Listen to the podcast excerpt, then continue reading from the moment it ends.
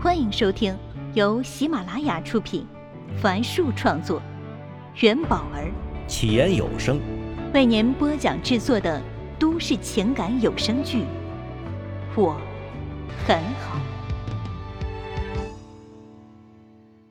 请听第一百一十九集。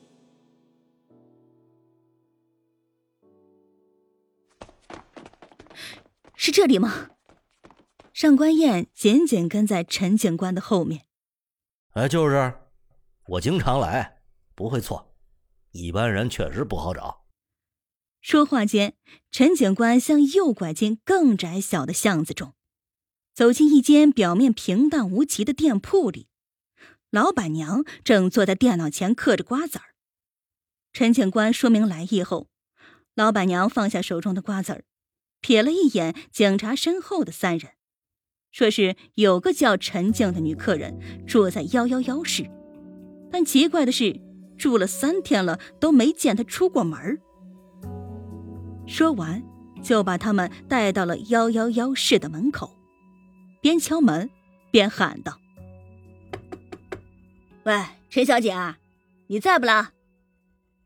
门是过了一会儿才开的，门缝里露出女人的半张脸。那正是他们苦苦寻找的陈静啊！可陈静一看到老板娘身后的孟涛，便想把门关上。孟涛一步上前，用健硕的身体顶住了门，嘴里含糊不清地说：“陈静，你开门啊！你告诉我们，到底发生了什么好吗？”陈静什么都没说，只是扭曲着一张脸，想要不顾一切地关上门。和外面的丈夫、朋友撇清关系。哎，你们就不能好好谈谈吗？陈警官开了口。哎，对呀，妹子，有啥事儿是不能解决的呀？老板娘帮腔道：“你们走，你们都给我走！”陈静嘶吼着。上官燕轻轻拍了拍孟涛的肩膀，说。孟涛，你这么大力气，等下会弄疼他的，你不要逼他了。闻言，孟涛只能慢慢的卸力。砰的一声，门被关上了。上官燕转过身道：“陈警官，老板娘，谢谢你们，我来跟陈静谈谈，你们都先去忙吧。毕竟是别人家的私事儿。”陈警官和老板娘先离开了。上官燕又说：“要不你们去外面等我。”孟涛想了下，看着紧闭的房门，也只能无奈的跟着顾城走出去。冗长又昏暗的走廊里，只剩下上官燕一个人了。静儿，我能进去吗？里面没有一丝动静。上官燕继续说道：“我昨天晚上去了你家，知道大概情况了。你爸你妈也来了，他们都很担心你。别怕啊，你有什么事儿，我们都会帮助你的。”门的背面传来轻轻的抽屉声。过了一会儿，门终于开了。上官燕小心翼翼的侧身进入。这是一间只有七八平米的单人房，拉着窗帘儿，头顶那盏昏黄的灯将一切都照得模模糊糊。唯一的家具就是一张破旧的桌子，上面放着好几个已经吃过的方便面盒，整个屋子都散发着方便面所特有的气味。上官燕强忍着呕吐感，走到窗边，想打开窗户，却发现根本打不开。陈静坐在床边，默默的擦拭着眼泪。她背后是一床毫无生机的被子。上官燕坐到他身旁，从包里拿出湿巾，帮他擦去脸上的泪水，又取出梳子，坐在陈静身后。梳理起她的长发，就像两人小时候在游泳后互相帮着梳头发一般。你这头发呀，还是那么好。上官燕轻声感叹道。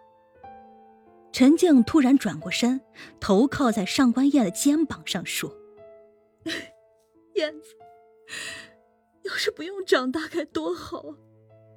为什么长大了，有那么多的烦恼？”上官燕轻轻的拍打着陈静的后背：“要是不用长大该多好啊！小时候就算做错了事。”只要回家跟爸妈认个错他们就能帮你搞定一切烦恼。长大了，他们都老了，所有的事儿都需要你一个人去面对了。陈静的眼泪透过衣服渗到上官燕的背上，上官燕什么都做不了。只能继续轻轻的拍打着闺蜜的后背，希望能让她舒服点儿。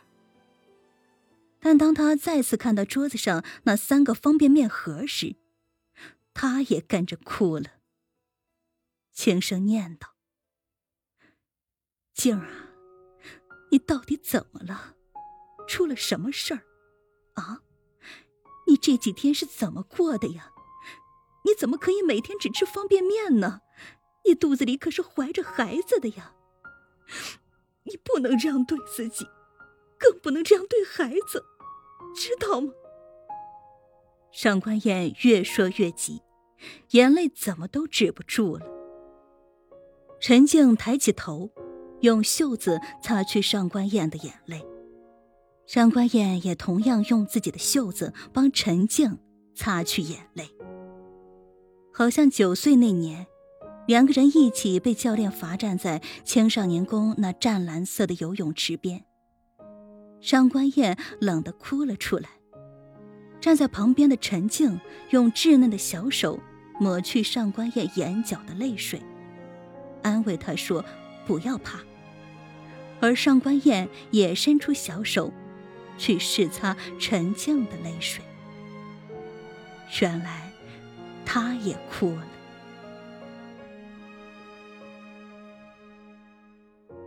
顾城和孟涛站在旅店门口，间隔着门，各自背靠着墙。门口有棵不大的树，枝叶泛黄，有几只麻雀在那里飞了又走，走了又回来。不要怕，啊！上官燕轻声对陈静说。我被人骗了。陈静平静的开口：“家里的钱、信用卡里的钱，还有贷款的钱，都被我弄没了。”上官燕认真的听着。原来自怀孕后，陈静建了新妈妈微信群。里面有个叫小云的网友加了她，两个人聊得很投机。有段时间，陈静的情绪起伏很大，一会儿想要孩子，一会儿又不想要。小云说，她以前也是这样的，收入不高，一直担心抚养不起孩子，因为奶粉、尿不湿都要进口的，还有早教班、学区房的种种烦恼。这也是陈静每天都担心的，所以二人是越聊越投缘，虽没见过面，却成了无话不谈的朋友。